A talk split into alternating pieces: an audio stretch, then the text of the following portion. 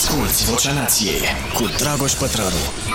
Am început, dragii mei, suntem la Vocea Nației, începem să uh, epuizăm partea asta cu anunțuri și tot ce trebuie și această ediție vă este prezentată de noi, cei de la Starea Nației, uh, în direct de aici din Cafeneaua Nației, care nu s-a deschis pentru că nu vrem să riscăm nimic cu această pandemie, mai ales că uh, foarte mulți oameni sunt pur și simplu imbecili și nu vor să respecte deloc normele. M-am uitat și eu, am mers pe peste tot uh, așa de la distanță să văd uh, cum se întâmplă.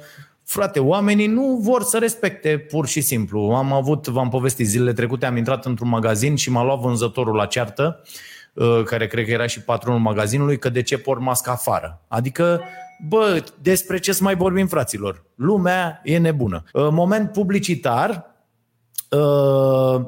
Cafeaua nației, deci asta e să se știe, trebuie să și marcăm lucrurile astea foarte mult mai atent, că ăsta e un moment publicitar, adică mi-am făcut un V60, cum ar veni, mai devreme am făcut un espresso și am pus pe, pe Insta și acum am făcut un V60 cu Cafeaua Nației și am făcut asta pentru că vreau să ofer, ofer cadou începând de săptămâna asta, adică avem concurs cu acest premiu. E Cafeaua Nației, făcută la noi, prăjită în uh, Cafeneaua Nației. După cum știți, ne ocupăm de, uh, de chestia asta și îmi place foarte mult procedeul ăsta, V60. Ăsta e un fel de filtru, așa, cu uh, pui filtru, bași pe aici, amesteci un pic, uh, torni într-un anumit fel și iese o cafea bunuță. Mai ușurică, așa merge ca a doua uh, cafea a zilei.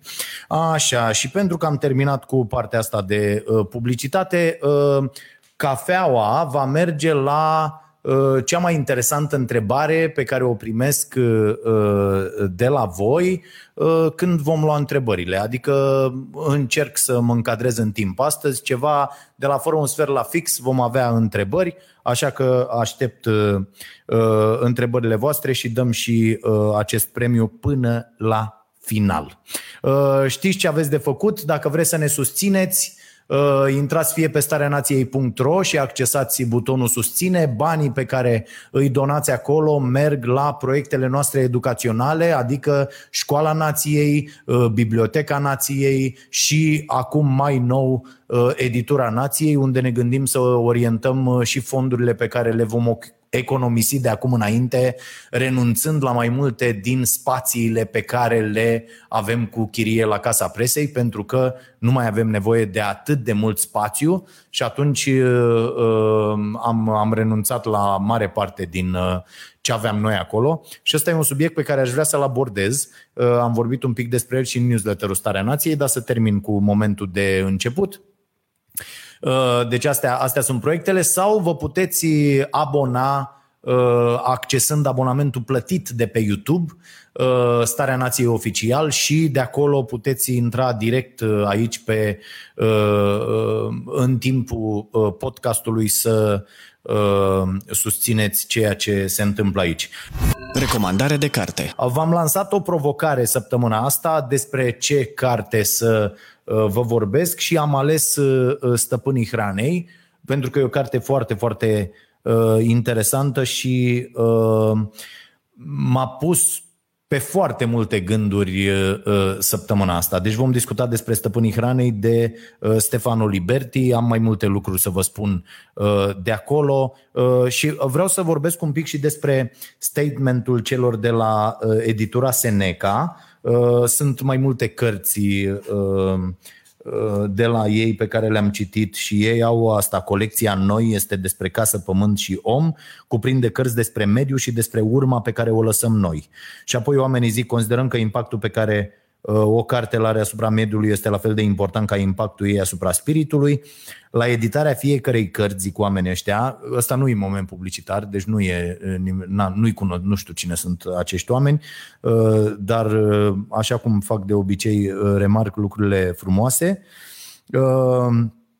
și ei zic respectăm următoarele reguli. Așezăm textul în pagină în așa fel încât producția să genereze minimum de deșeuri, foarte interesant. Uh, cele care apar totuși devin cărți poștale, uh, carnețele sau se reciclează, tipărim pe carton și hârtie reciclate, certificate FSC, la o tipografie cu certificări FSC și imprim vert. sunt date niște adrese, fiecare, pentru fiecare carte tipărită calculăm amprenta de dioxid de carbon, cantitatea uh, care a rezultat în urma producției. Pentru compensarea emisiilor plantăm copaci în cadrul proiectului Cultivă. Astfel, cărțile noastre nu devin copaci tăiați, ci copaci plantați. Interesant asta. Pe de altă parte, am căutat și n-am găsit uh, în variantă e-book uh, cărțile. Mie mi s-ar părea o idee foarte bună să nu fie uh, deloc o amprentă, să plantăm fără să consumăm neapărat. Cred că ar fi ok, dar te inspiră astfel de, de inițiative și uh, e în regulă. Oricum, modelul ăsta tradițional cu cartea uh, uh, fizică, uh, cred că nu va dispărea, dar se va restrânge foarte mult tot pentru a avea grijă de resurse. Album de ascultat. Am dat de niște băieți de prin Ohio, The Black Keys se numesc, și albumul, sunt mai multe albume, uh, El Camino, uh, unul Brothers, parcă uh, ăla mi-a plăcut destul de mult. Recomand însă pe ultimul, Let's Rock, e 2019, dar le puteți asculta pe toate, sunt foarte ok oamenii ăștia, ăștia și fac așa un, un blues rock foarte, foarte ok. Nu cred, nu cred că am dat schimb la vreo piesă, ceea ce e foarte important. Ascult uh, o săptămână întreagă o trupă sau ceva și, și asta contează. Bă, te, sunt piese care te enervează așa de când încep. Bă, mă enervează asta și dai mai departe. Și să trecem la subiecte. Am văzut uh, toată nebunia asta, vorbeam și înainte uh, uh, cu Caterina, am văzut toată această nebunie uh, cu influencerii, cu Uh, Instagram-ul și vă spuneam eu că mai mult uh, uh, stau pe acolo, că s-a stricat Facebook-ul, într-adevăr s-a, se cam strică și Instagram-ul ăsta pentru că uh, sunt uh, foarte mulți oameni care pun acolo, adică uh, care cred că viața trebuie să fie prezentată Uh, ca fiind perfectă, știi? Viața e cam de căcat, știm cu toții, e nasoală, e rea, e urâtă, e cu foame, e cu plânsete, cu ceartă, cu bătaie, cu uh, dezamăgiri, cu toate, cu toate nebunile, cu eșecuri. Uh, și oamenii au această tendință de a nu îmbrățișa uh, viața reală, ci de a-și confecționa o anumită imagine. Mai râd de unică, își fac uh, cu o ocazie două, trei de poze și apoi pun pozele alea, chiar dacă ei sunt într-o mizerie totală, au uh, mâncat un colț de pâine toată săptămâna, ei își pun poze că au fost undeva, nu știu unde și bineînțeles exagerez, dar uh, ați priceput ideea și uh, mai e ceva foarte, foarte deranjant și eu uh, cred că ar trebui cumva să pornească asta și de la uh, uh, utilizatori. Bă, hai să, hai să fie anunțate cumva toate aceste momente uh, de publicitate, în sensul că uh, folosești, îi folosești pe oameni ca să câștigi tu niște Uh, bani buni fără să le spui oamenilor că ai fost plătit pentru asta. Adică eu cred că uh, ar trebui chiar o lege să fie, bă, știți care e treaba? Uite, am luat niște bani să vă spun despre chestia asta, am și încercat, e ok. Știi, ar merge ăia uh, să prezinte ăia care sunt cremele alea de față, care îți fac fața zdrențe, știi, să-și dea să zică, iată, am luat niște bani și la să aibă numai găuri pe față și da. Uh, ideea e că nu e în regulă, adică există acești așa ziși influenceri uh, care merg pe treaba asta, hai să-i mințim pe oameni. Bineînțeles că toată lumea își dă seama că, bă, prostul ăsta a fost plătit să zică ceva despre prostul sau proasta, așa, despre chestia asta, uh, dar de ce nu o spune clar? Adică și la televizor când apare genericul apare, bă, publicitate. Bă, tot ce urmează acum e mai mult sau mai puțin o mare și gogonată minciună. Dar nu poți să folosești încrederea pe care publicul o investește în tine, că publicul îți dă acea forță pe care o ai influencerul sufletului uh, pentru a-l păcăli pe public. E foarte, foarte urât și văd de la tot felul de uh, pișcotari din ăștia există foarte mulți, sunt și în presă, dacă stați și vă uitați, sunt unii, uh, le mai trimit ăștia cadouri, eu asta n nu, nu suport, mai trimit și mie, dar uh, cred că au văzut că eu nu pun nimic uh, și atunci au renunțat, uh, foarte mulți au renunțat, dar trimit de la Uh, ciocolată până la băutură, uh, tot felul de chestii de-astea. Și uh, influencerul vine cu un pachet de ăsta, desface acolo și zice wow, ce mi-au trimis mie, dar el a încasat deja banii pentru chestia aia, adică bă, aia n-a fost o, nu e o surpriză, aia ai contract, asta unul.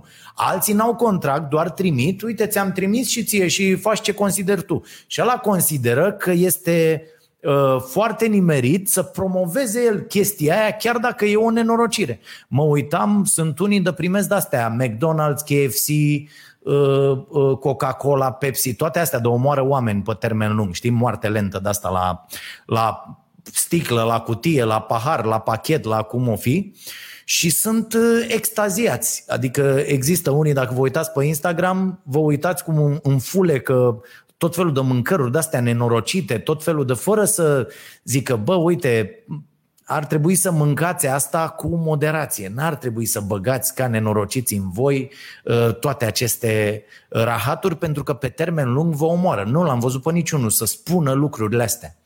Și mi se pare urât. Apropo de termenul ăsta de influencer, uh, că tot uh, va intra la Brand Minds ăsta Gary V, Gary Vaynerchuk, uh, să știți că el a uh, inventat șmecheria asta sau mai, mai degrabă el a, el a definit-o într-o carte fără să o numească direct. Adică termenul de influencer a apărut după uh, uh, cartea lui, care a fost undeva prin 2009, Crash It, se numește prima lui carte, Dă lovitura. E și la noi, mă rog, e carte, e uh, a, a borât ceva pe 50 de pagini, o chestie foarte interesantă și a făcut o carte cu care, într-adevăr, el a dat lovitura. Uh, și apoi mai are una How to Crush It, cu experiențele celor care au făcut treaba asta. Și teza lui Gary V, care e un personaj uh, uh, excentric și foarte, foarte efervescent, mie îmi place, îl urmăresc, spune și incredibil de multe tâmpenii, dar de asta e și foarte amuzant, dar e un tip care a reușit uh, Uh, uh, mergând pe această linie cu producția uh, media cu contentul, să facem content, content, content și iată că a reușit. Are o companie destul de mare, uite, îl cheamă ăștia pe o grămadă de bani peste tot, dar nu e foarte șmecher. Da, a reușit că am avut această idee și că vorba acelui pervers bătrân Woody Allen, bă, 80% din succes este să apar la muncă în fiecare zi. Ei, el în fiecare zi produce foarte, foarte mult conținut. Producând foarte mult conținut, mare parte e și de rahat, dar uh, pentru că produce foarte mult conținut, are și uh, uh, destul de mult succes.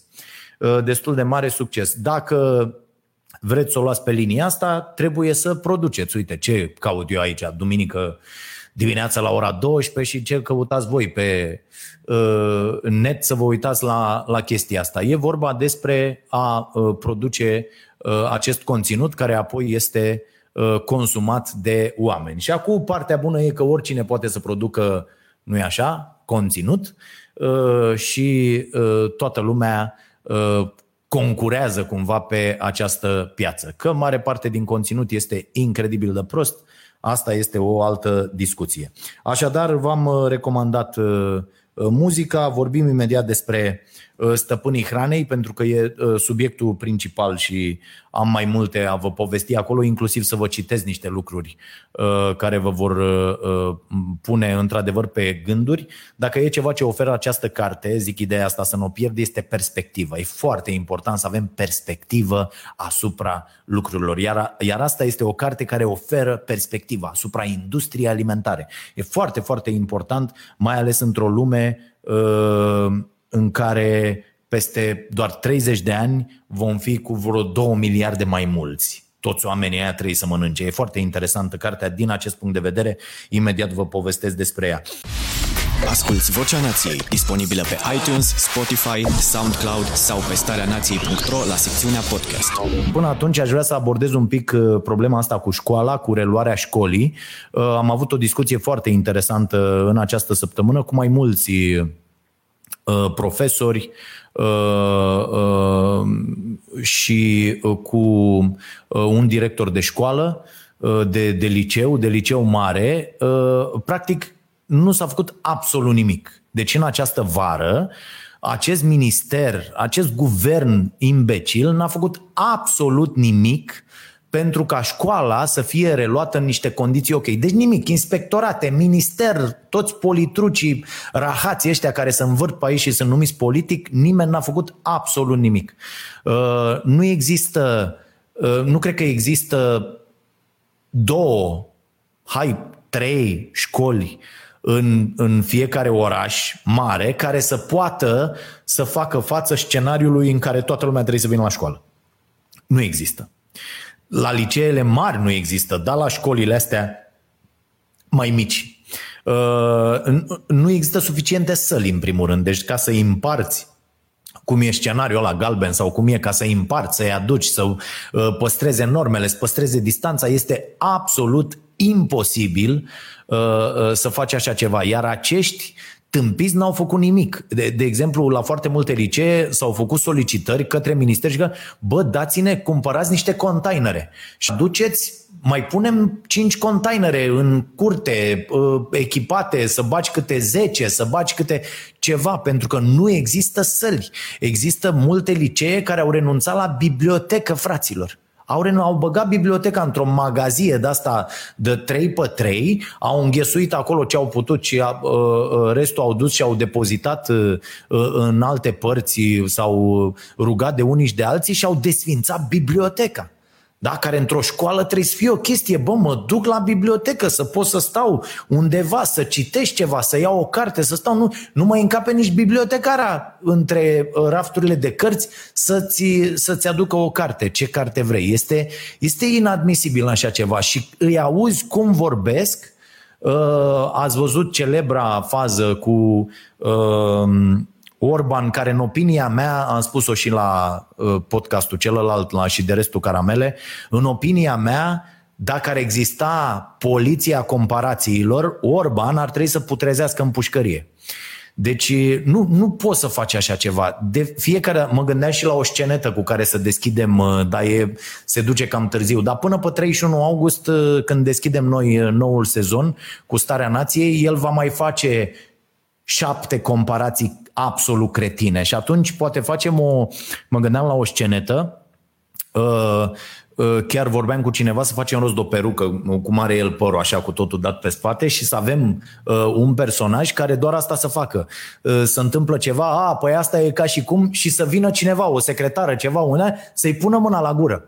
Și tot ce discută, ca, dar el când zice e ca și cum, pac, să-l oprești, să-i oprești microfonul, să, deci nu-l mai lăsați pe Orban să folosească acest procedeu, această uh, figură de stil, comparația. Bă, gata, tu nu mai faci în viața ta nicio comparație. Eu dacă aș fi omul de imagine pe la ăștia, pe la guvern, cred că aș face o de-asta, bă, când faci o comparație, trebuie să dai tot salariul de pomană.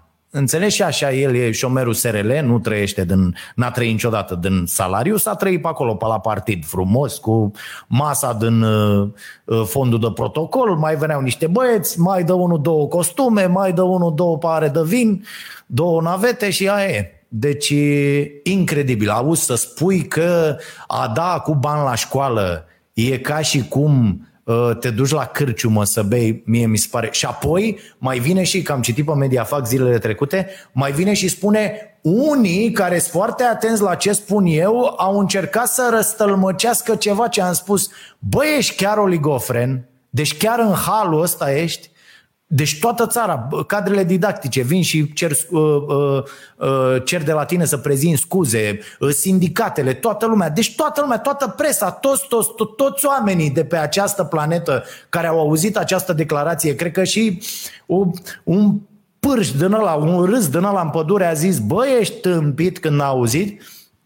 Și Și tu vii și zici, au încercat unii să răstălmăcească ce am spus. Nu cu metre. Exact asta ai spus. Iar Orban știe din experiență, tăticule, când vine absolut toată lumea să spună că ești beat, înseamnă că ești beat, te duci te culci. Bun. Iar, apropo de asta, ce ar fi să dăm acum bani la școală sau la salariile profesorilor? Ia uitați ce știre am găsit eu. Se dă site-ul profit.ro și de aici, citim, numai puțin, pe profit.ro avem document. România pregătește noi achiziții militare de miliarde de euro. Programul nostru se încheie aici. La revedere! Statul român pregătește noi achiziții militare în valoare de mai multe miliarde de euro. Ministerul Apărării Naționale, obținând deja aprobarea comisiilor de apărare ale celor două camere ale Parlamentului pentru inițierea procedurilor de atribuire a contractelor aferente unui număr de 5 programe de înzestrare armate. Hmm? Frumos? Valoarea totală estimată, stați jos vă rog, uh, peste 3,5 miliarde de euro. A? Haideți mă că e frumos. Uh, dacă ar fi fost Orban care să funcționeze în interesul poporului acum și Iohăniță și toți acești habarniști uh, pe mâna cărora din păcate din nou am ajuns și ei, pentru că sunt foarte, foarte proști, ne vor da din nou pe mâna celorlalți proști care sunt și foarte hoți de la PSD, că asta e diferența, ăștia sunt proști, proști, ăia sunt hoți E, e mare șmecherie, da? Uh, și vom ajunge din nou acolo, bineînțeles. Uh, asta a făcut dreapta întotdeauna. Ne-a aruncat uh, înapoi în brațele uh, PSD-ului. Atât poate dreapta din România. Așa, așa e ea. Doar o proastă cretină ahtiată după piața liberă cu orice preț și după profit. Și cum să își dea chiloții jos și să se întoarcă frumos cu spatele la... Uh, puternicii zilei, iar acum avem, uh, avem chestia asta cu armamentul, să ne luăm multe, multe arme, ne trebuie arme, fraților, deci nu educație, acum pandemie, nu ne trebuie siguranță, nu ne trebuie școli, nu ne trebuie absolut nimic, nu ne trebuie spitale, nu, nu, nu, totul e foarte ok, ne mai luăm niște arme. Da. Suntem niște cretini și stăm ca proștii acceptând aceste lucruri. Stăm și ne uităm, despre asta nu se discută pentru că băieții au grijă să nu se discute despre așa ceva, nu se discută nicăieri și noi ne cumpărăm ca fraierii arme. Fără număr, de toți banii ne luăm din nou arme. Cam cât de cretini putem să fim. Uh, și uh, cam ăsta e discursul fraților. Deci dacă dăm bani la școală, e ca și cum în vremuri de criză am aruncat banii la cârciumă, așa a zis uh, tovarășul prim-ministru. Bă, dacă zicea Veorica asta, Orban stătea două săptămâni pe televizoare. Își lua morga aia de uh, bordură ciobită, știi, cu porul și începea să spună despre așa ceva este inadmisibil, Doamne Dumnezeule, să-și dea ochii aia peste cap. Da, mi se pare, mi se pare incredibil. Scuze, nu vreau uh, să atingem foarte mult la acest podcast partea asta. Uh, uh, politică, dar și asta ține de tot de educație, tot de ceea ce vrem să facem, tot de citizenship, cum să spune acum, da? de, de, de conceptul ăsta de cetățenie pe care trebuie să învățăm să-l stăpânim. Și atunci când vedem o știre care spune ne mai luăm arme de 3,5 miliarde, oamenii să ducă să zică, bă, ă, tocmai vin alegerile, Bă, uite, eu cred că pentru că v-ați cumpărat atâtea arme, eu n-aș vrea să vă mai las să conduceți țara. Pentru că voi cumpărați atâtea arme și în opinia mea ar trebui să dăm banii la educație, la sănătate, la cu totul alte lucruri, la cercetare. Orbane, unde e cercetarea, tăticule? Ce ai făcut cu cercetarea? Că uite, viitorul, ai zis bine, e al cercetării, peste tot în lume uh, uh, este uh, admisă chestia asta. Este și oamenii lucrează, dau bani la cercetare, califică cercetători. Da? Aveți și o schemă foarte interesantă de la colega mea Edith, de la Școala Nației, cu uh, Um, viitorul învățământului uh, superior în, uh, în lume este în uh, newsletterul nostru. Dacă nu primiți newsletterul Starea Nației, tot ce trebuie să faceți este ting dang moment publicitar. Tot ce trebuie să faceți este să intrați pe stareanației.ro, să accesați butonul newsletter, să vă scrieți acolo o adresă validă la care chiar vreți să primiți acest newsletter și apoi să trimiteți. Și aveți grijă, vedeți că există procedeul ăsta să faceți mesajele de la această adresă, de la noi prioritare, astfel încât să le primiți în, în inbox. Cu siguranță toată lumea să pricepe să facă această treabă. Bun, și acum să trecem la uh, chestia asta. Da, se prelungește uh, starea de alertă. Uh, Uh, și pe bună dreptate. Practic, vedeți ce se întâmplă uh, în momentele în care noi ar fi trebuit să ne comportăm ca în martie, când a fost starea de urgență, tocmai pentru că ne-am obișnuit cu, cu moartea lângă noi și cu acest virus, uh, tratăm lucrurile foarte, foarte lejer. Ați observat? Eu mi-aduc aminte în martie, vă aduceți aminte cum eram în martie? Cum, cum era să intri în 25 martie într-un magazin? Doamne, stăteam în mașină uh, un minut, două, uh, mănuși, masca pusă, mă, să te asigur că e totul în regulă, uh, te uitai întâi în magazin, mi-aduc aminte, plecam de la, de la Casa Presei și intram pe drum până în ora de închidere, 9 fără 5, ceva de genul ăsta, 20-55 și mă uitam, bă, mai, dacă mai erau mai mult de 3 persoane într-un magazin, cum sunt astea, Mega și așa mai departe, Uh, nu mai intram.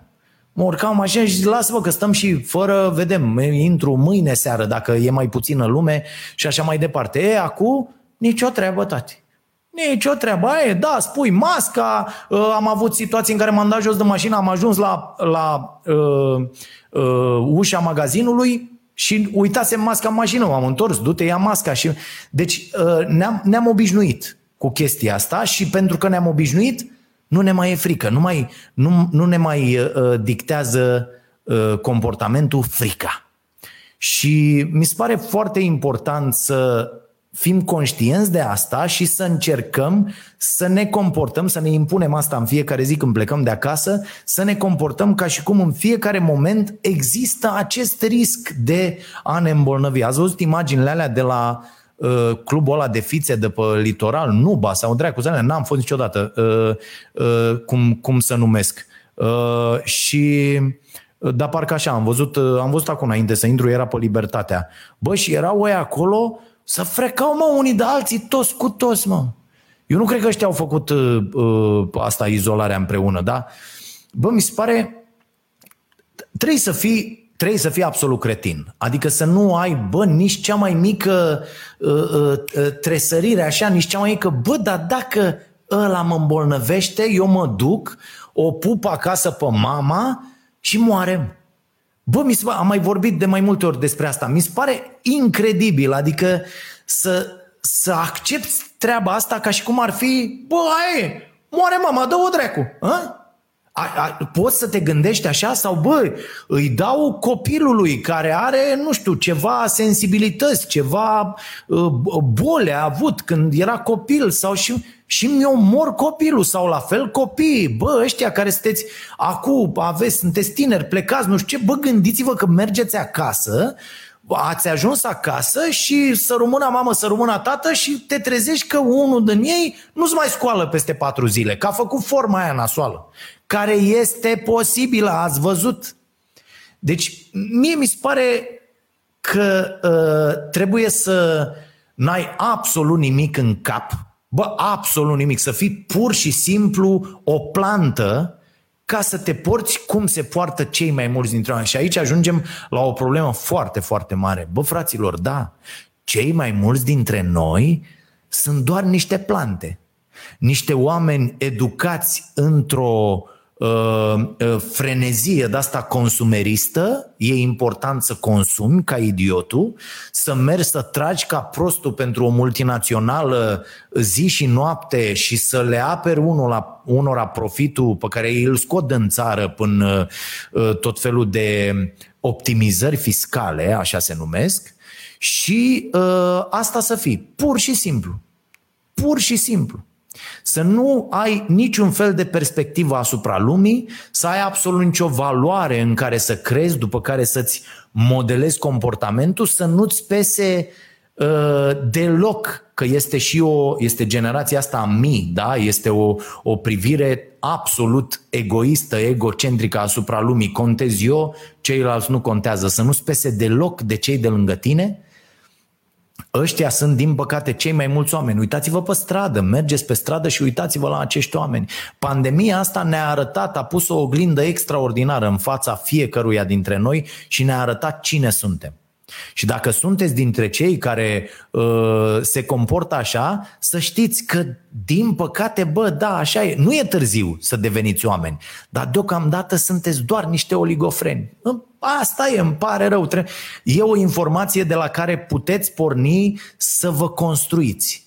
Nu să vă reconstruiți, că nu aveți ce să reconstruiți, să vă construiți, citind uh, educându-vă, mergând la școală, ascultându-i pe alții mai inteligenți decât voi și așa mai departe. În rest îmi pare rău. Asta e. E foarte mare nevoie de proști. Dacă, dacă atât de mulți oameni n-ar fi complet cretini și am fi toți citiți, duși la școală, și ar fi foarte greu. Ar fi foarte greu. Așa, în lume, ă, grație ă, faptului că sunt atât de mulți proști, Uh, celor care uh, se educă, celor care dobândesc perspectiva asupra lucrurilor, celor care își asumă niște valori clare în interiorul cărora să funcționeze, uh, au o misiune mult mai ușoară. Au o misiune mult mai ușoară. Așadar, noi, toți cei care, pentru că aici clar la acest podcast se uită doar oamenii care au dobândit sau vor să dobândească o perspectivă ok asupra lumii, Așadar, cu toții aș vrea să le mulțumim și eu mai fac asta, le mai mulțumesc uh, uh, acestor oameni. Pe stradă, peste tot, i-am mulțumit și el la magazin zilele trecute, bă, îți mulțumesc că existi. Pentru că dacă n-ai fi tu atât de bou, ne-ar fi mult mai greu tuturor. Din, din păcate. Da. Închid aici această uh, elucubrație uh, și vreau să trec la uh, treaba asta cu stăpânii Stăpânii hranei. Este cartea din această săptămână. Uh, uite ce ne zice Oana, am picat cu ochii pe un mesaj. Consider că uh, legat de reclamele TV la produsele fast food și dulciuri, că ar trebui pus același mesaj ca la cele de alcool. Se recomandă consumul responsabil. Nu, dragă Oana Toma, eu aș pune un mesaj, vom lua și uh, uh, mesajele voastre imediat, eu aș pune exact ce se pune pe pachetele de țigări.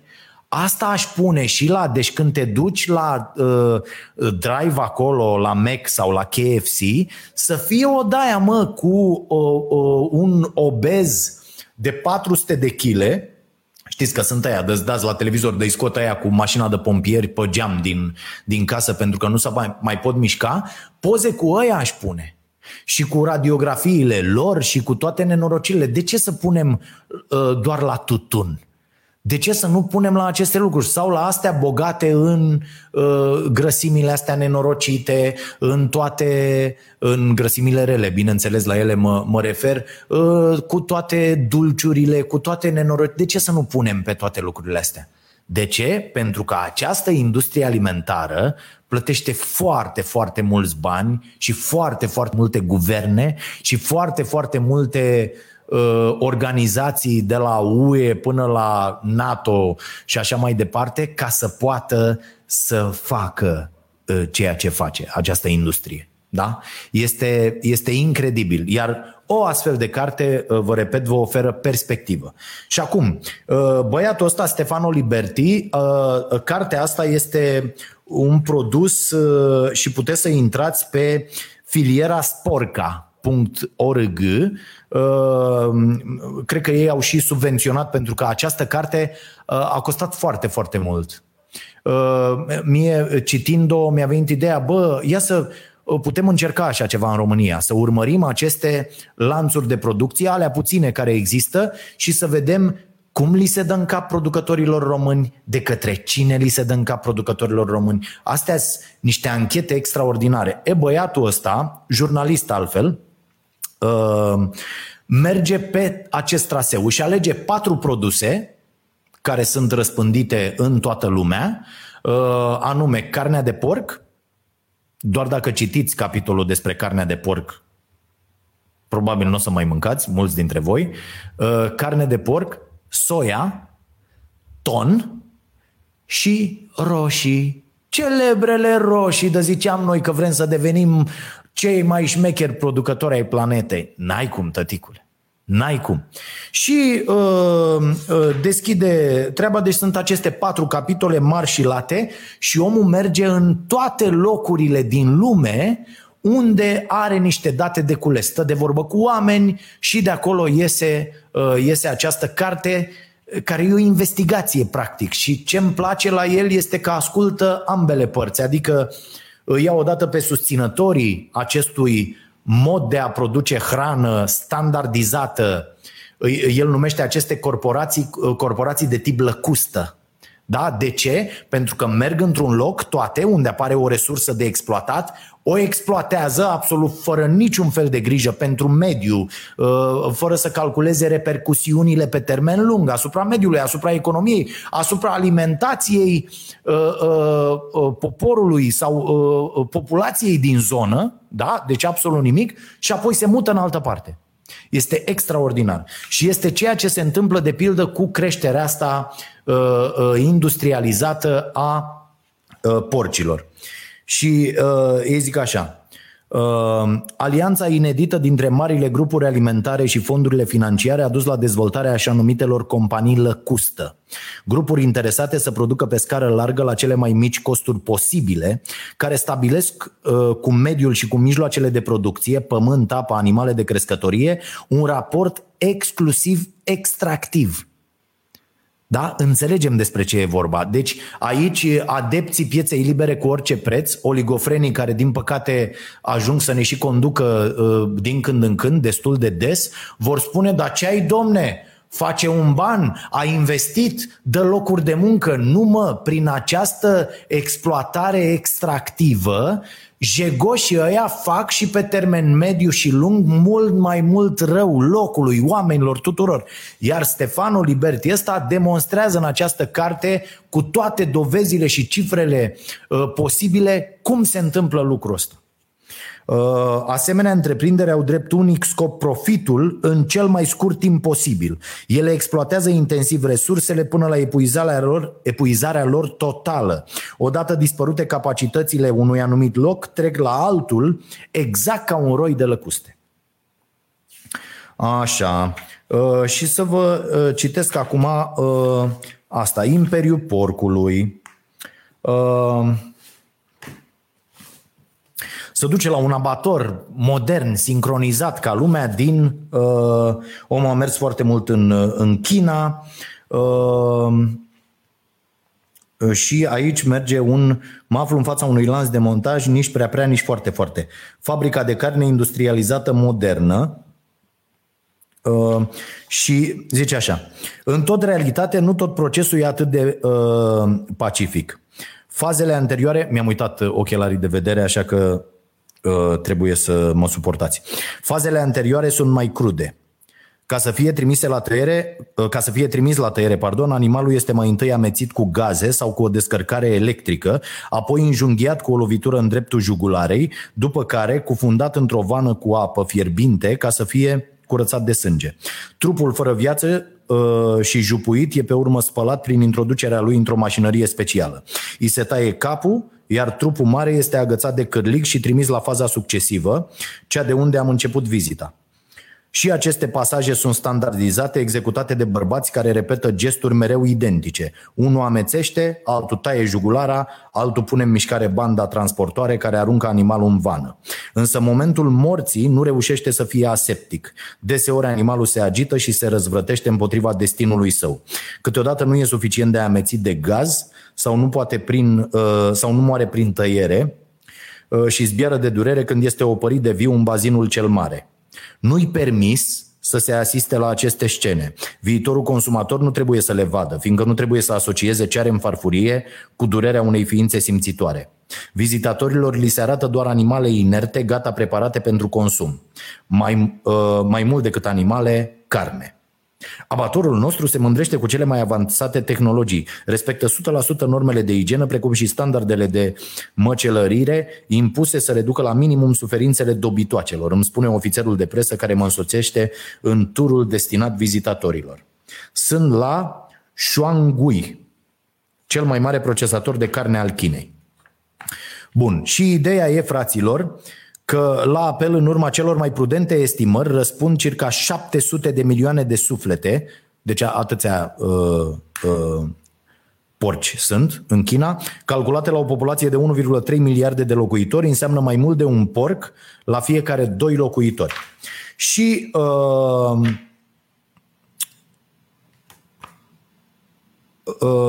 stați să vă mai citesc ceva cu asta cu porcul.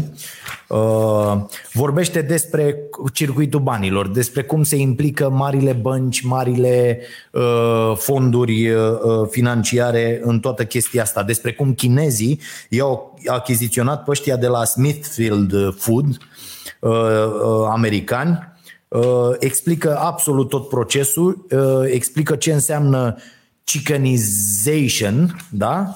Uh, e foarte, foarte interesant uh, uh, conceptul și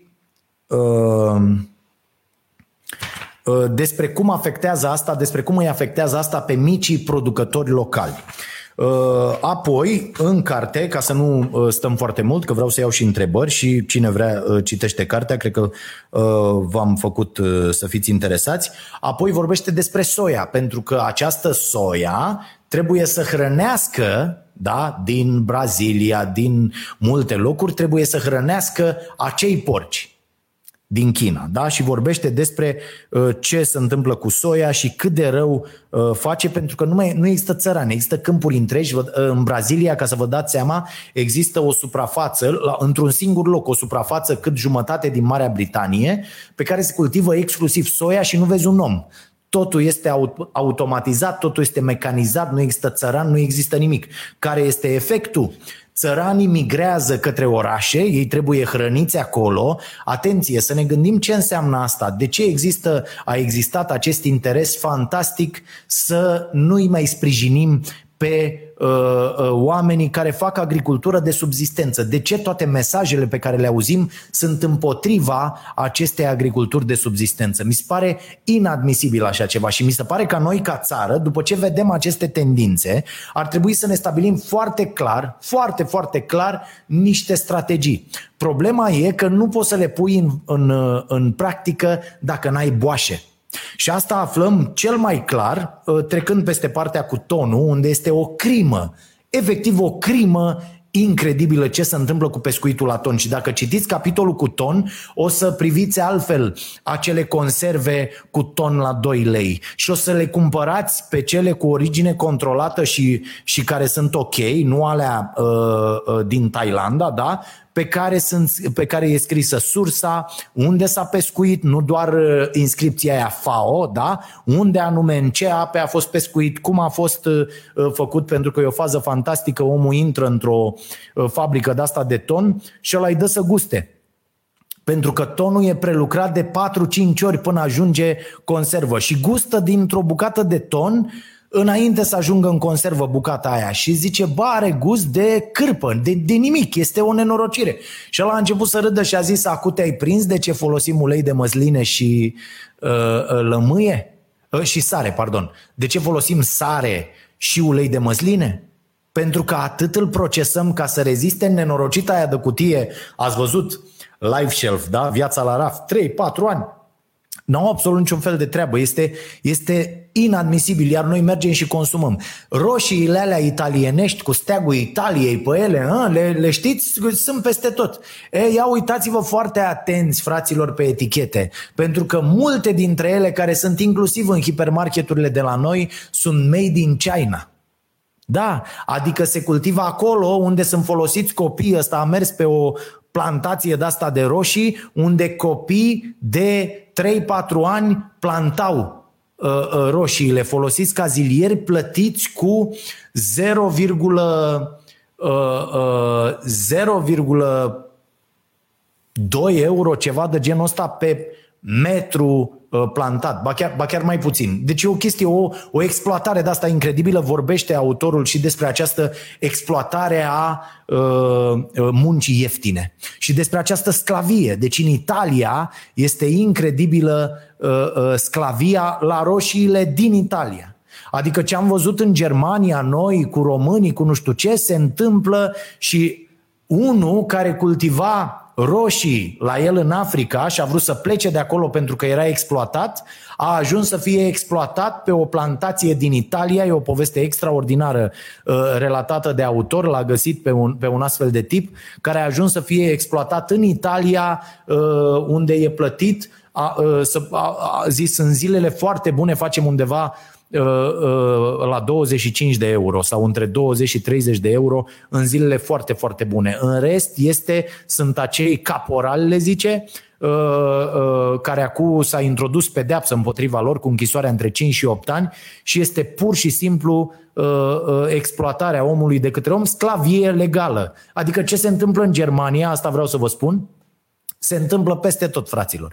Ce vedem în abatoarele din Germania, ăia de le lua uh, neamoșul la milionar, neațirii foarte urât rahatul ăla, să le ia apărarea acelor uh, oligofreni de la abatorul ăla din Germania, uh, foarte, foarte urâtă faza asta. Ăștia sunt oameni care au ajuns atât de bogați încât îi încurcă toți ceilalți oameni de pe planetă. Deci cumva toți ceilalți avem râie, suntem niște și țiriac din păcate, un tip la care, ă, pe care l-am privit așa foarte, ă, cu foarte mult respect ă, toată copilăria mea și toată tinerețea, înțeleg acum că e doar un, un om care îi urăște foarte tare pe ceilalți, bă. Pă, păcat, bă, păcat. Unii aleg să moară foarte, foarte urât. Chiar dacă au incredibil de mulți bani, uh, aleg să îmbătrânească și să moară foarte, foarte urât. Așa, într-o mizerie de asta sufletească fantastică. Foarte, e, mi-e scârbă de acești oameni.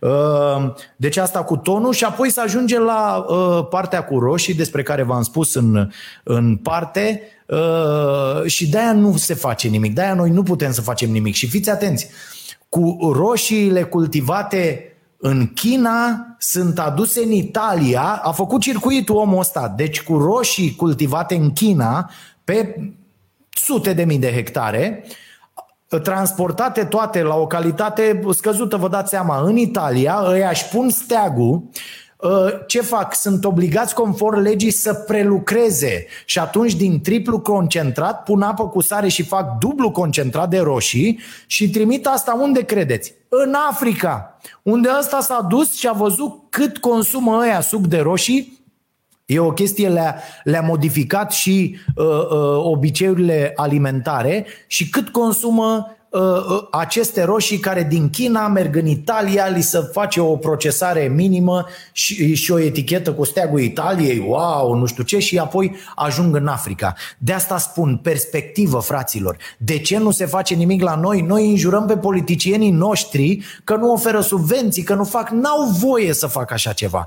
Pentru că aceste corporații plătesc funcționari UE, guverne, președinți și așa mai departe să facă aceste reguli astfel încât aceste companii lăcustă să fie avantajate, să meargă într-un loc, să extragă absolut toate resursele și să lase uh, totul pârjolit. Da? Totul să nu mai poată fi exploatat niciodată și să folosească mâna de lucru ieftină. De-aia acești tâmpiți, apriși susținători ai pieței libere cu orice preț și ai profitului cu orice preț nu înțeleg de ce poziția lor, că ei nu pricep săracii, pentru că nu au astfel de perspectivă și nu înțeleg de ce poziția lor este împotriva omenirii. A susține profitul cu orice preț în acest moment, în acest punct al existenței noastre, fără grijă pentru resurse, fără o exploatare uh, uh, sustenabilă a tuturor resurselor, este crimă împotriva umanității. E, toate aceste companii lăcustă fix asta fac. Și știți ce e mai rău, fraților? Faptul că noi aici, inclusiv jurnaliști, inclusiv, inclusiv influencerii sufletului și uh, oameni uh, uh, care îi pot influența uh, pe ceilalți din societate, apără aceste nenorociri și acest mod de a face lucrurile, aceste corporații care își externalizează tot profitul și cartea asta mi-a amplificat o dorință uh, pe care aș vrea să o punem în aplicare cât mai repede, o investigație care să se lase tot cu o carte eventual la anul despre cum scot cum exploatează aceste companii mâna de lucru ieftină din România și cum își scot profitul din țară fără să plătească nicio taxă. Asta se numește exploatare a unor resurse într-un mod absolut bolnav. Și eu cred că aceste mari corporații trebuie demascate. Pur și simplu. Chit că prețul pe care trebuie să-l plătesc e să rămân să fac o treabă dacă să mai admice și asta, că s-ar putea unii să sune și pe la Facebook și pe la YouTube și pe peste tot, bă, nu mai e. Și să fie doar, nu știu, să explic pe stradă chestia asta, mergând pe stradă și alergând. Dar nu cred că vom ajunge acolo, uh, până acolo, dar trebuie făcute lucrurile astea. Oamenii care vor să se alăture unei astfel de inițiative sau chiar să cerceteze în zona lor aceste lucruri, haideți să facem din asta un efort comun și haideți să vedem. Luăm o listă, publicăm principalele corporații, vedem ce fabrici au, vedem cum sunt exploatați oamenii acolo, încercăm să introducem oameni cu camere ascunse și tot felul de lucruri, să vedem modul de lucru, pentru că o să vedeți, mai ales la ăștia de lucrează uh, subcontractori pentru industria de automobile, care acum, mă rog, e mai pusă pe... Uh, e un pic oprit așa, dar ăștia, să vedeți acolo exploatare, dacă nu dai câte huse trebuie, dacă nu dai câte... Este nenorocire. N-ai, mergi la budă doar cu voie de la stăpânire și așa mai departe. Este exploatare incredibilă. La fel și cu resursele.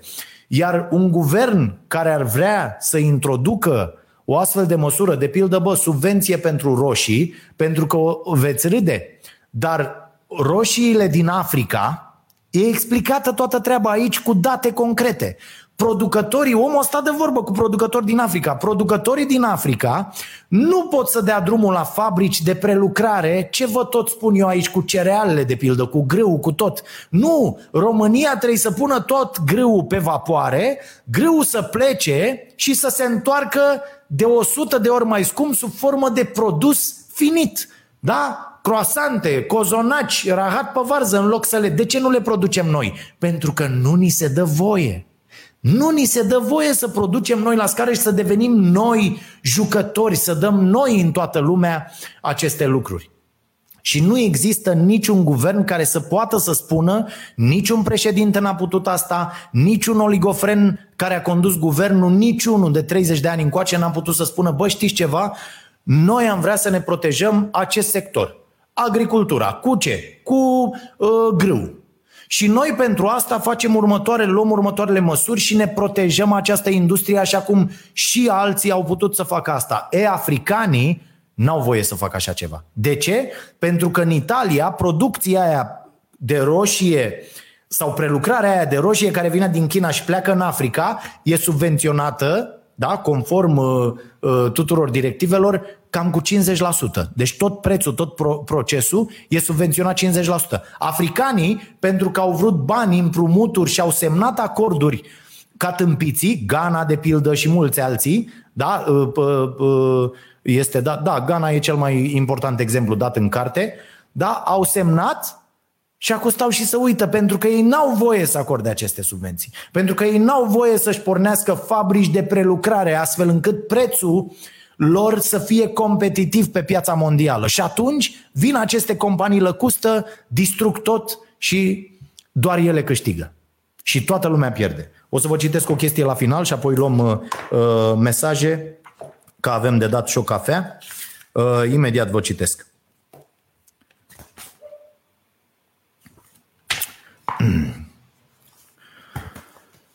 Această mis... Oh, mamă, nu văd deloc. Ok.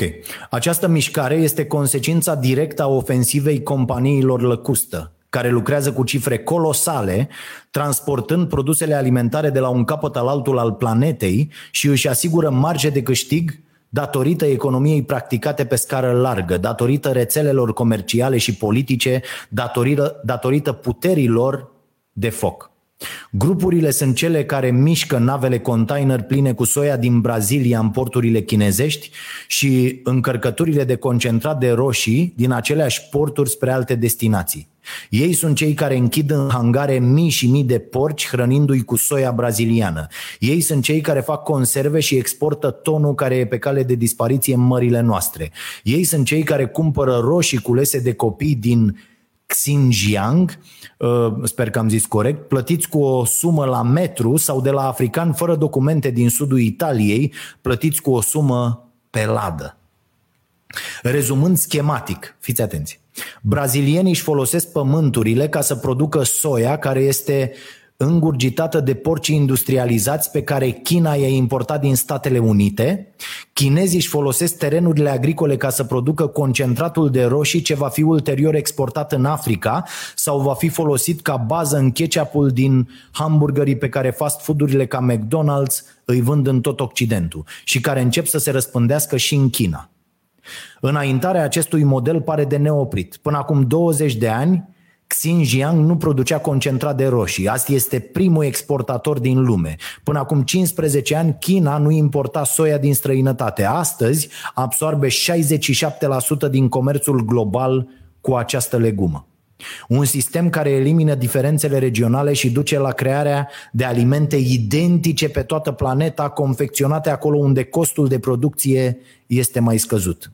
În visurile companiilor lăcustă există o lume în care ruralul reprezintă o mare fabrică de alimente transportate peste tot de un comerț fără bariere. Există anomalia unor orașe pline de consumatori hrăniți cu alimente provenite din celălalt capăt al lumii. Principalii învinși ai acestui model sunt micii fermieri, de la producătorii de soia din Heilongjiang, Uh, scoși din joc de concurența exporturilor braziliene la agricultorii din Ghana aduși în sapă de lemn de concentratul de roșii italienesc și chinezesc. Sau țăranii din Xinjiang siliți să producă roșii pentru străinătate, fiindcă sunt cele pe care spun că le produc uh, Bing Tuan și marile multinaționale care vor materia primă. Dar mari învinși suntem și noi, consumatorii, siliți să ne hrănim cu alimente din ce în ce mai standardizate, produse industrial și la costuri infime. Iluzionați că aceasta este singura modalitate ca să facem față provocărilor create de o populație mondială în creștere și păcăliți de perspectiva atractivă a hranei din belșug la prețuri din ce în ce mai mici, fără a se ține cont de costurile sociale, ambientale și culturale pe care pe termen mediu vom fi siliți să le achităm într-un joc cu câștig zero în care nimeni în cele din urmă nu se va putea declara învingător. Da, te pune pe gânduri și asta e foarte important. Asta e foarte important, să dobândim o astfel de perspectivă asupra lumii și apoi fiecare să se întrebe în dreptul lui, bă, cu ce contribui eu la nenorocirea asta? Cum aș putea să uh, o combat? Fiecare la locul lui. Fiecare la locul lui. Pentru că doar așa se întâmplă lucrurile. Dacă toată lumea bagă privirea în pământ și merge mai departe, cu toții vom încuraja rahatul ăsta, care se va întoarce împotriva tuturor. Și atunci va fi prea târziu să ieșim și să spunem, a, păi știm cine e de vină, iată, ăștia sunt de vină. Aha, așa, nu, vom fi toți de vină, pentru că nimeni n-a făcut nimic împotriva acestor nenorociți. Vă mulțumesc tuturor pentru că pentru că sunteți atenți la lucrurile astea și pentru că acceptați ca împreună să ne deschidem mintea și să uh, judecăm lucrurile având totuși o, o perspectivă cât mai uh, corectă asupra ceea ce se întâmplă în jurul nostru. Mi se pare extraordinar de, de important și asta vom încerca să facem în continuare aici cu toate mijloacele pe care le avem la dispoziție și sprijiniți de voi, pentru că altfel uh, n-am putea să facem asta. Și haideți să ne gândim un pic, să ne luăm o săptămână să ne gândim la un astfel de proiect în care să sancționăm efectiv, urmărind chiar lanțuri de producție, să vedem exact cum stau lucrurile la noi aici, pe plan local. Putem să facem o astfel de chestie? Pe domenii. Hai să vedem unde, în ce fel și cum putem să ne aducem cu toții contribuția la o astfel de uh, uh, lucrare. Pentru că dacă suntem mulți fraților, nu prea au ce să ne facă, vă spun eu. Adică uite pe câmpurile alea din Italia, Până nu s-a ridicat unul care își întrerupsese studiile pentru doctorat și avea nevoie de niște bani și a ajuns să muncească acolo și a văzut ce e și s-a făcut la sindicalist și a zis într-o zi, bă, toată lumea pauză, nu lucrează nimeni și n-a mai lucrat nimeni, noi au zis, uh, ok, uh, haide să vă mai oferim niște condiții. Despre asta este vorba. Despre puterea de negociere pe care o avem și la care renunțăm pentru că nu suntem uniți. Da? De-aia avem de suferit, pentru că nu suntem uniți. Voi scrieți, Pătrarul citește. Ok, întrebări. Uh, ce vei face dacă o carte a editurii nației devine mega bestseller? Alegi să păstrezi prețul mic în ciuda cererii ridicate? Păi da, prețul rămâne, prețul e mic în ciuda uh, cererii ridicate pentru că din foarte, foarte, așa funcționează lucrurile, din foarte, foarte puțin. Hrana asta, de-aia e ieftină, fraților. Cu hrana, și mulțumesc pentru întrebare, uh, Ionuț, Uh, hrana de-aia ajunge foarte... Asta urmăresc aceste companii. În loc de o exploatare sustenabilă care înseamnă un cost mai ridicat, da? Să producem foarte, foarte mult pentru că, hei, fraților, aici au dreptate, sunt foarte multe guri de hrănit, da? Dar nu trebuie să picăm pe fenta asta, ci trebuie să nu obosim căutând soluții pentru a-i hrăni pe tot sustenabil și cu grijă pentru această planetă care ne va omorâ pentru că va muri ea, da? Săraca nu ne va omorâ, dar o vom omorâ noi pe ea și apoi vom muri și noi ca proștii. Uh, și asta mi se pare o chestie. Bă, uh, vă gândiți vreodată la strănepoții voștri? Nu știu, uitându-vă la copiii voștri, poate unii ați ajuns la vârsta la care uh, așteptați nepoți sau aveți nepoți și încercați să vă închipuiți nepoții nepoților voștri. Să vi închipuiți în lumea asta. Nu vă vine nici atunci un gând așa, bă, poate n-ar trebui să mai consum atât ca idiotul? Hm? Mă gândesc. Adică dacă ați avut vreodată exercițiul ăsta de gândire, eu l-am, vă încurajez să, să-l, să-l faceți. Cu siguranță foarte mulți oameni l-au, oamenii responsabili mai ales. Și să ne întrebăm de fiecare dată, bă, îmi trebuie neapărat asta? Bă, mă ajută să fiu mai ok, mai bun dacă îmi cumpăr un tricou în fiecare săptămână, de pildă, sau am 200 de perechi de pantofi, mă face pe mine treaba asta un om mai, mai bun, mai ok? Sau sunt doar un prost care vrea să pară altceva în ochii celorlalți? Foarte important. Uh, deci, da, cărțile, pe, de asta vrem să facem această inițiativă, chiar după ce termin acest podcast voi avea o discuție fix pe, pe tema asta, le vom scoate la preț corect, astfel încât toată lumea să și le uh, permită, să fie o chestiune sustenabilă uh, care să să susțină prin tot ceea ce face și uite, de exemplu, piața traducerilor, care este infectă în România. Traducătorii niște sclavi, pur și simplu. Se plătește, nu știu, am înțeles ceva, gen un leu pe pagină, adică ajungi la niște lucruri de-astea, bă, suntem absolut tâmpiți. Deci, uh, și apoi ne mirăm, domne, că nu se traduc. E normal că nu se traduc, că de-aia nu se traduc. Că mai bine lucrezi într-o uh, cârciumă, la Nuba, la Mamaia, decât să traduci o carte. Nu? Că și aici e. Deci da, prețurile vor rămâne ă, atât cât să acopere costurile, ă, salariile oamenilor care fac lucrurile astea, care nici alea nu vor fi, cum mai văd pe la ONG-uri, mai sunt ONG-uri de-astea ați văzut, ă, raportează la final, astea care au a raporta lucruri, că și aici e o chestie foarte importantă. Bă, eu sunt de acord cu chestia aia. Bă, ești ONG? Da. Ți-ai asumat o misiune socială? Da. Bă, aș vrea să știu ce ai făcut cu banii. Raport, tati. Raport la fiecare sfârșit de an, bă, vreau un raport, așa s-au cheltuit banii, asta s-a întâmplat cu acești bani, astea sunt realizările. Să știe, bă, toți oamenii. Să știe că atunci când vii cu campania nu știu care, dați până SMS, nu știu ce, bă, nu știu dacă toți banii ajung acolo. Și, și aici e o cercetare de făcut. Ce se întâmplă cu banii ăștia mulți, veniți inclusiv de la companii, că multe companii mai spală niște cașcaval și te trezești că sunt ăia ONG-uri de, cu, și au sute de milioane de uh, uh, zeci de mii de lei salarii în fiecare lună. Bă, nu e ok. Nu mi se pare în regulă. Da? Ok. Uh, altă, cum ar zice Ciordache, întrebare. Uh, ce credem despre, ce cred despre democrația directă? Mamă, mersi Antonio, dar ăsta e un concept uh, uh, care poate fi discutat ore în șir. Ore în șir. Ideea e că trebuie să combinăm foarte multe lucruri din foarte multe moduri de a conduce lumea și de a funcționa, astfel încât să ajungem noi. Nouă ne trebuie acum altceva. Uh, n-aș lăsa, și cum e și asta cu alegerile, eu că am văzut, gata, au început. Au început ăștia, mai ales ăștia uh, din zona de uh, dreapta cretină, care cred că mai mulți oameni la vot înseamnă rezultat mai bun pentru partidul lor, dar nu susțin asta. Au început cu asta, cu prezență. Trebuie să mergi, trebuie să faci, trebuie să dregi. Să ne ferească Dumnezeu să meargă toți românii la vot. Să ne ferească Dumnezeu să meargă toată lumea și să voteze.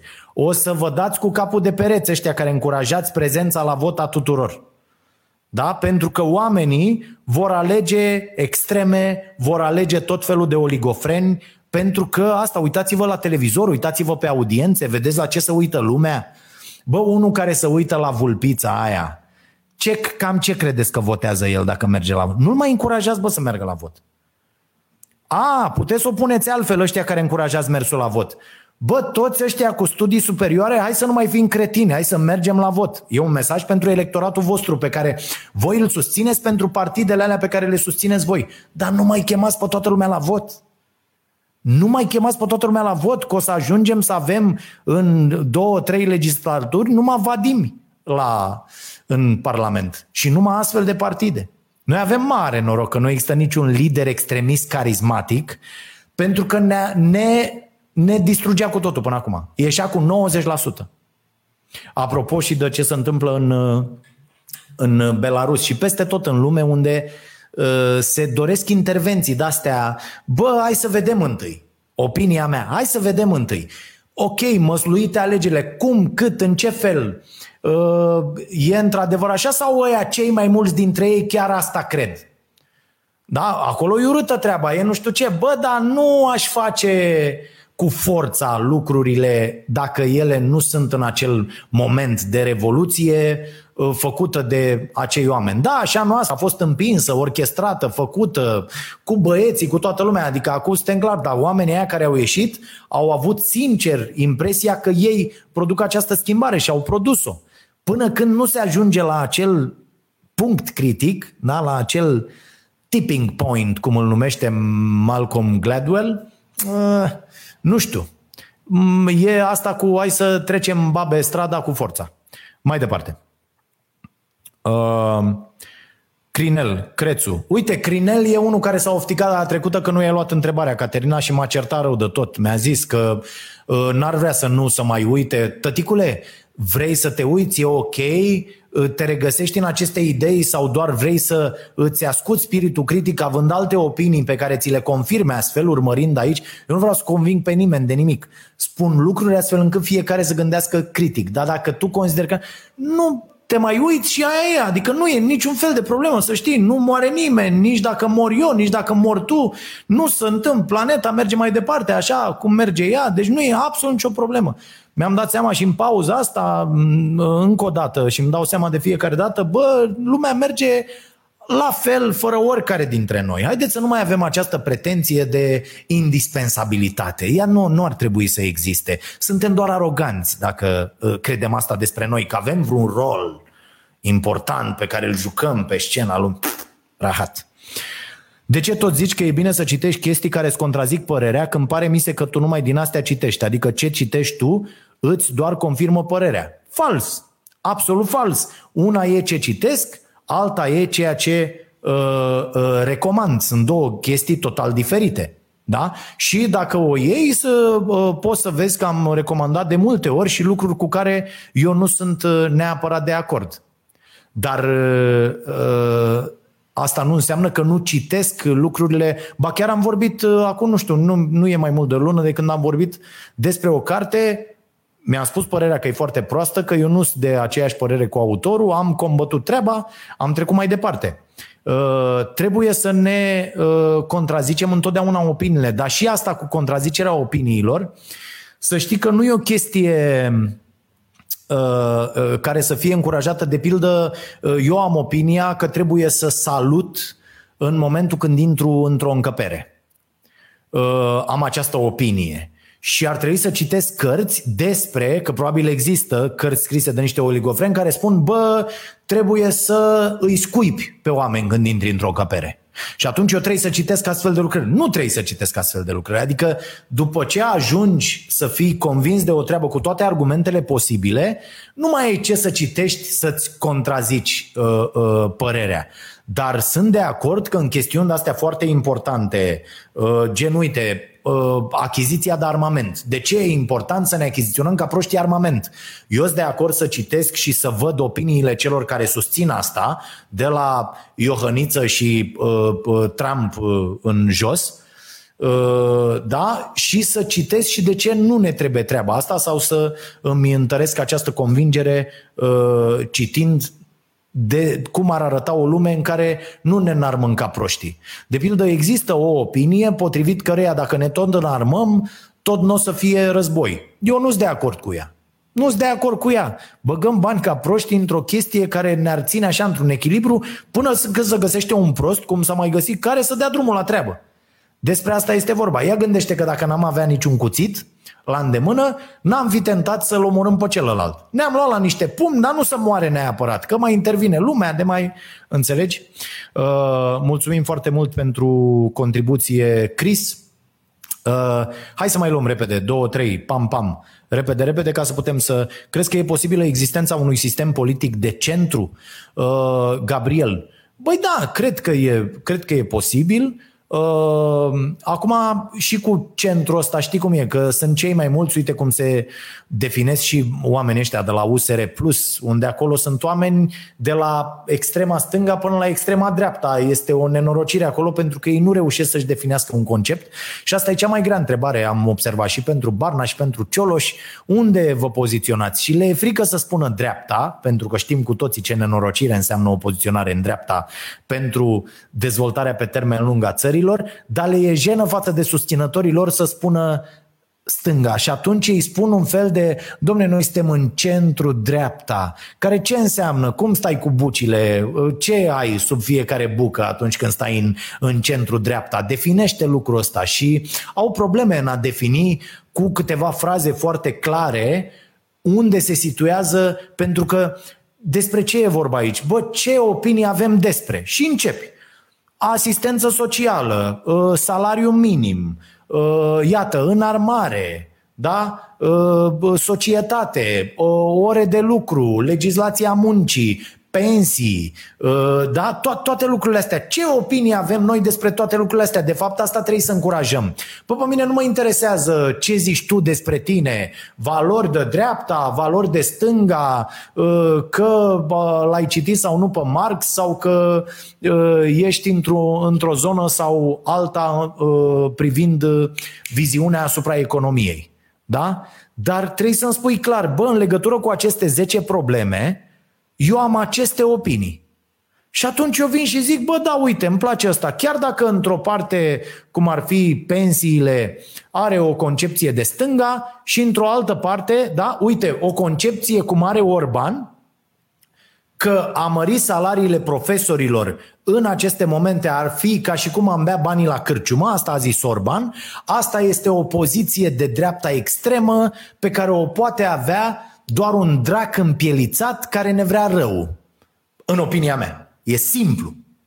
Și atunci am uh, catalogat și am pus acolo, bă, acest om stă aici. Eu nu vreau să am de-a face în viața mea cu astfel de oameni care au o astfel de concepție despre educație. Dacă sunt cadre didactice, uh, sindicaliști din educație care vor chestia asta, n-au decât să o facă, n-au decât să-i voteze pe acești oameni, e treaba lor. Eu însă n-aș vrea să am de-a face în viața mea cu un om care gândește așa.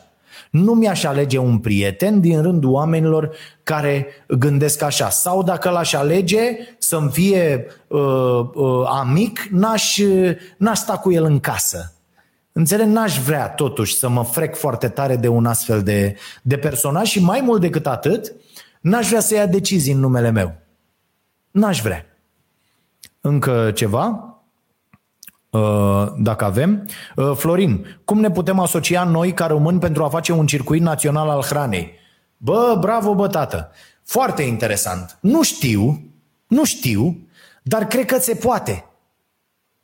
Uh, mai mult decât atât, cred că dacă toți micii producători din România pe anumite zone s-ar strânge pentru a-și reprezenta interesele și a avea putere de negociere, fără atenție să standardizeze hrana, să facă acea, acel control pe verticală de la sămânță până la uh, caserola de carne din hipermarket plină de uh, uh, nenorociri și de chimicale și de tot tabloul lui Mendeleev acolo, uh, cred că ar avea mare succes. De pildă, toți producătorii, eu am chestia asta, vreau mai ales că e socrelul la țară, să-i dea Dumnezeu sănătate, care se ocupă de, de un solar și am văzut ce înseamnă o producție dintr-un solar. Bă, frate, un, un, pe câțiva metri pătrați să scoți cu roaba roșii pentru că nu, nu poți să faci față. Deci solul produce fără nimic. Ăsta, ăsta bătrânul le dă cu urzică și cu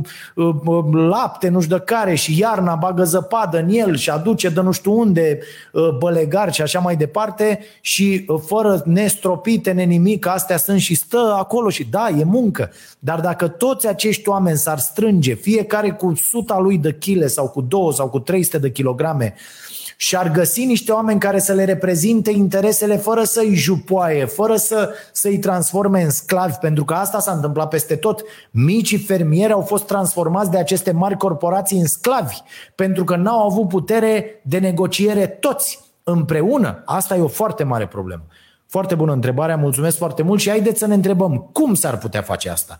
Și identificați la nivel local și aștept mesajele voastre identificați la nivel local, uh, puteți să înscrieți pe dragoșarompătraru.ro cum s-ar putea întâmpla asta? Sau chiar puteți să vă luați din timpul liber să mergeți să vorbiți. Ved unde vedeți. Bă, unde dai tu legumele astea din sol? Unde te duci la piață cu ele, le vinzi și le vinzi? Dar ce, ce părere ai avea dacă, uh, dacă am avea un uh, mod de lucru prin care să garantăm o calitate ok a produselor, că vor fi și roșii mici și roșii mari și soiuri de alea și soiuri de alea, și să, pardon, să negociem împreună distribuția la un preț pe care la o adică să-l impunem. Dacă nu, ați văzut inițiativa aia cu aprozarele românești? Cum a picat? Aia credeți că era o inițiativă proastă? Nu, fraților. Era o inițiativă extraordinară și comunistul ăla mic de Daia, cu toate păcatele lui, aici avea dreptate. Ne trebuie și trebuie ca statul să uh, uh faciliteze astfel de lucruri. Noi vrem să facem aici la uh, Uh, uh, la cafenea, să avem un spațiu unde să funcționeze un astfel de uh, aprozar în care producători foarte, foarte, dar asta la fel e în plan. Nu, nu o să le putem face pe toate, dar ar fi frumos, ar fi frumos oameni care pot să facă asta să facă și în spațiile lor să găzduiască astfel de uh, uh, de inițiative și să aduni din toate locurile, nu să dai cum dau ăștia, că am făcut cutia nu știu care și dau legume care valorează 10 lei cu 100 de lei. Am văzut foarte multe inițiative în această perioadă de băieți care s-au gândit că sunt ei șmecheri, merg cu mașina, să aprovizionează de la țărani, uh, le dau lor 2 uh, lei pe legume și ei vând cu 100 de lei. Bă, e un rahat ăsta. Nu, acești producători trebuie să controleze banii respectivi. Nu tu că te duci, ai luat de la producător și faci tu speculă, după aia că dai la oraș uh, uh, cutii de legume cu nu știu câți bani și faci tu profit mult mai mare. E cum e cu chestia cu cărțile, fraților. Bă, nu poți tu care distribui un produs să faci de 10 ori mai mulți bani decât la care a scris cartea sau decât la care a stat acolo ca nenorocitul și are, are pământ sub unghii și a muncit mă de dimineață până noaptea. N-ai cum tu să faci mai mulți bani decât... E întoarsă lumea cu curul în sus. Ăla care muncește și depune cel mai mult efort, creează sau, sau muncește acolo, trebuie să aibă cea mai mare parte din câștig. Hai să terminăm odată cu lumea asta întoarsă cu fundul în sus în care acceptăm ca proștii să luăm bani foarte, foarte puțini în numele profitului unor corporații. Bă, suntem chiar cretini. Ok. Da, Florin, foarte ok, primești uh, pachetul ăsta de cafea, îi dai Caterinei, te rog frumos, datele unde uh, trimitem uh, uh, cafeaua nației. Vă mulțumesc foarte mult pentru că sunteți și pentru că împreună ne dezvoltăm uh, uh, spiritul critic în direcția în care crede fiecare uh, că este bine să o facă. Repet, nu trebuie să fiți pentru nicio secundă uh, de acord cu ceea ce spun eu aici. Puteți să căutați uh, contraargumente, să vi le însușiți, să deveniți avocații acelor opinii.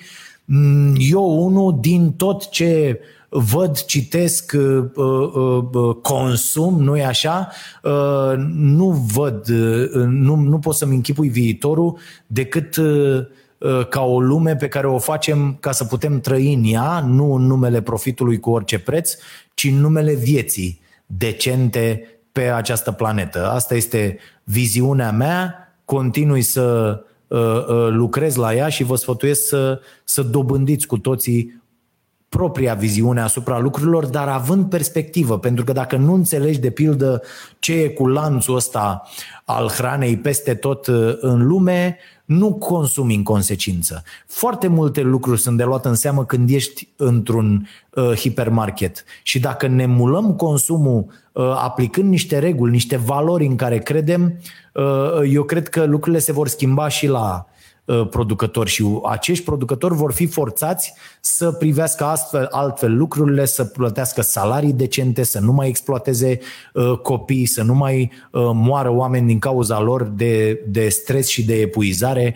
și așa mai departe. Deci e foarte, foarte important cum le cerem noi acestor companii lăcuste, guvernelor, uh, tuturor organizațiilor să, uh, să, să se poarte. Că presiunea trebuie să vină de la noi. Mulțumesc foarte mult, asta a fost Vocea Nației, episodul cu numărul 74 și vom continua pe aceeași linie atâta timp cât avem susținerea voastră pentru care vă mulțumesc. Pe 31 august revine emisiunea Starea Nației uh, la Prima TV pentru încă două sezoane. Sunt multe surprize pe care vi le pregătim și separat, dar și împreună cu ai noștri colegi de la uh, Prima TV. Uh, să vă fie bine, să fiți iubiți. Aștept mesaje, Dragoș Arond, pătraru.ro. Numai bine!